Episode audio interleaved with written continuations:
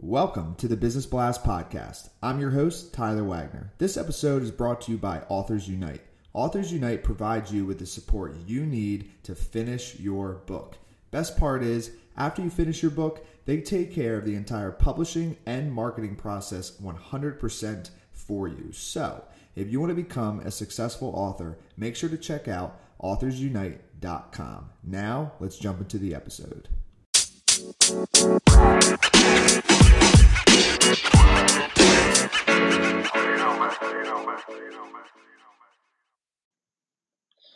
All right, everyone. Welcome back to another episode of the Business Blast podcast. I'm your host, Tyler Wagner. Uh, today I have Nico Hodel with us. He is the CTO of Started Up NYC, a New York focused startup accelerator and media platform that provides web development, pro- programmatic marketing, and investor relations services to innovative tech startups. So, welcome to the show, man.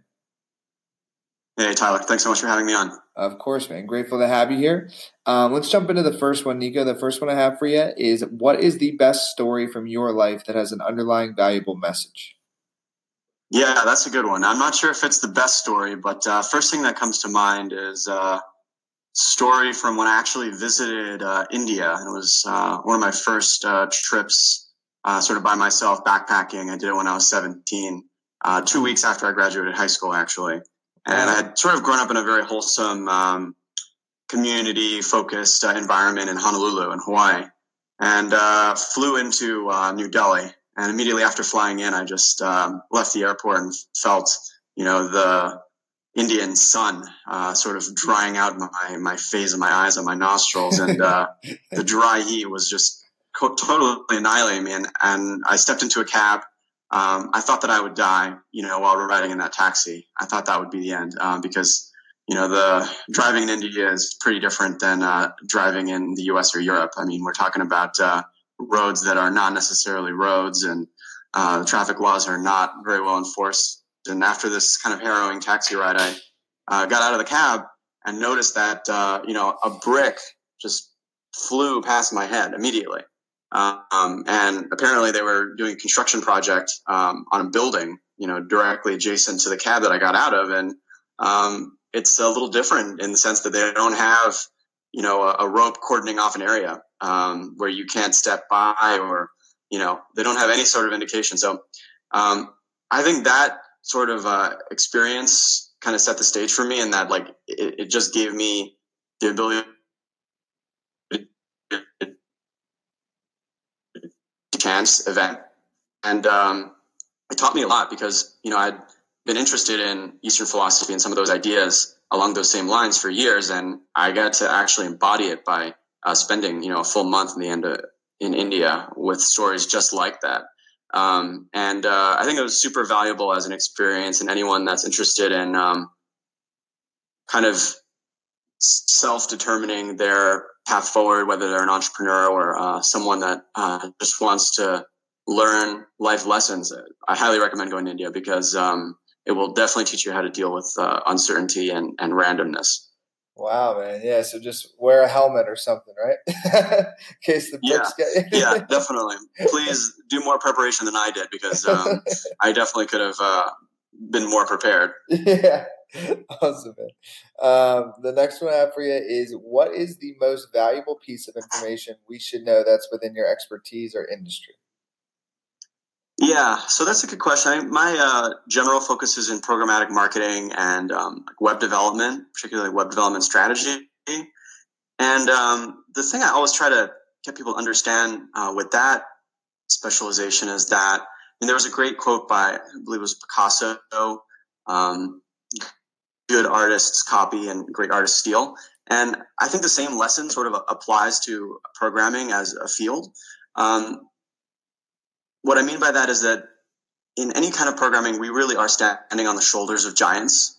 And even if you're coding something that's truly uh, unique or innovative, um, you know, you're doing it in a language that someone else has uh, set the groundwork for. You're using frameworks, you're using other tools.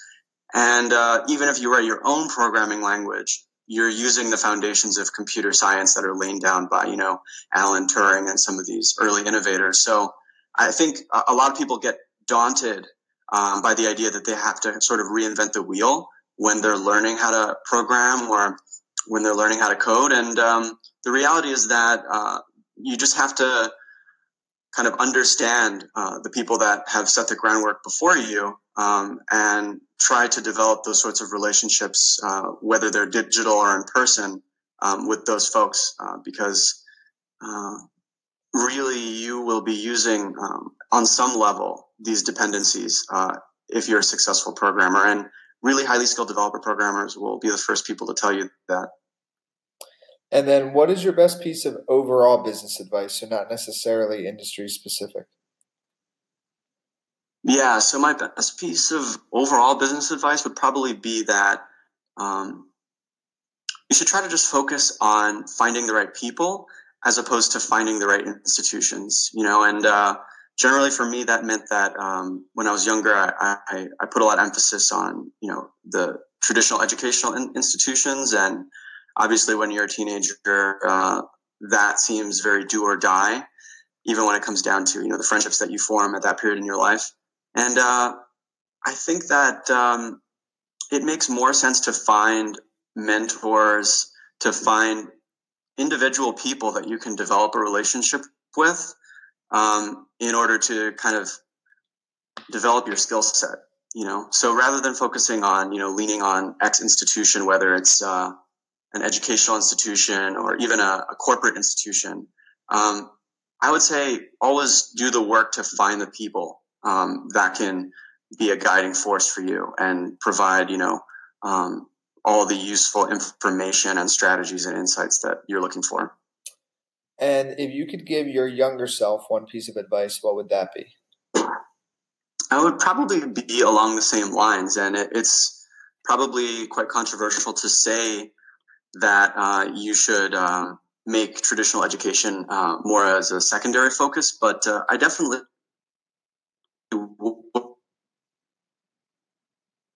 develop the relationship um, a mentor that was a, a, very skilled programmer in his or her own right from an early age, rather than um, sort of concentrating on classes and uh, friend groups and social politics of navigating my way through high school. Um, I, I would have definitely saved a lot of time. You know, I would have understood um, very foundational concepts in uh, programming and just in life and business in general from an earlier age if I had been able to track those people down. So I, I would have told myself, listen, um, find those people uh, in your life as early as you can, and uh, it'll just save you a lot of time down the, down the line. And then, kind of going down a different path. In your opinion, what is the key to happiness? Wow, good question. I mean, I think for me, the key to happiness is just to surround yourself with the right people, and it's uh, somewhat of a cliche answer, but I think it's it's absolutely true. Um, there has been some research done on people that consider themselves more or less happy.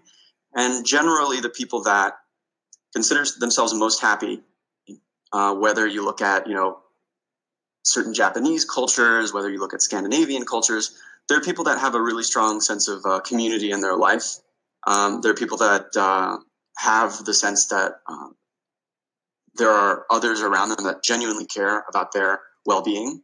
And uh, I think that really sets the groundwork for things. And however you have to engineer your life, uh, work wise, business wise, on a practical level, to make that happen, to have people that genuinely care about you, and to have that sense of community, I think uh, it's worth doing because I think that contributes to your overall happiness probably more than anything else. And then, what is the best book that you've read, and what was the number one thing you learned from that? Yeah, so my favorite book that I think probably pertains to your listeners a lot would be um, a book called The Startup of You. Um, it's written by Reid Hoffman, who um, was actually the founder of LinkedIn. Um, but uh, that book is amazing. It really taught me that being an entrepreneur is not really just about starting a business. It's it's more of a worldview. It has to do with the way that you um, view your life, your career, um, your trajectory, uh, whether you're um, working for someone else or working for yourself.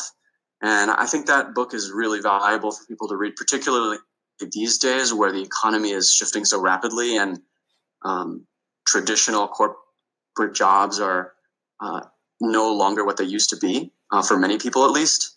Um, having a more entrepreneurial way of uh, viewing your career uh, can be really beneficial. And that book was super formative in uh, in my life and the decisions that I made after reading. Hmm. I'll have to check that one out. I'm a huge fan of LinkedIn, so I like that. yeah, um, highly recommend it. And then, what is your favorite quote and why? My favorite quote would uh, I would say it's uh, a quote by this uh, Lebanese author named Kahlil Gibran. Um, he wrote a book called The Prophet, which is uh, probably my favorite book when it comes to matters of uh, you know philosophy and spirituality. Um, but there's a quote in that book that is "Work is love made visible," and uh, that really impacted the way that I wanted to engineer my work life and I think it, it's quite far removed for many people, sadly, these days. Um, if you look at the statistics on you know work engagement and satisfaction, uh, they're pretty dismal. A lot of people feel really disconnected from the work that they do, and they really just do it as a necessity, and they try to find joy in, in their life in other places. And I, I don't think that that's necessary. I think that we're more than capable as a society and as individuals to uh, make work an act of love, you know, and to um, actually find passion in what you're doing. And I think it's it's absolutely an endeavor worth pursuing, uh, however uh, you can make it happen. And uh, so, my life. Got it. And um, dude, thank you so much for coming on. The last one I have for you before we let you go is where's the best place for people to find you online? Yeah, so uh, I'm on all social platforms. Uh, you can find me on Instagram. My handle is Nico, so N I C O underscore H O D E L. So it's Nico underscore Hodel. Um, Twitter, my handle is uh, Nick at Nick Hodel. So however people want to find me, uh, Twitter and Instagram are probably the places that I'm, I'm most active. And then of course, uh, I'm on LinkedIn as well, just because I'm a big Reid Hoffman fan, like you. Awesome, brother. Thanks again for coming on. Yeah, thank you so much for having me, Tyler.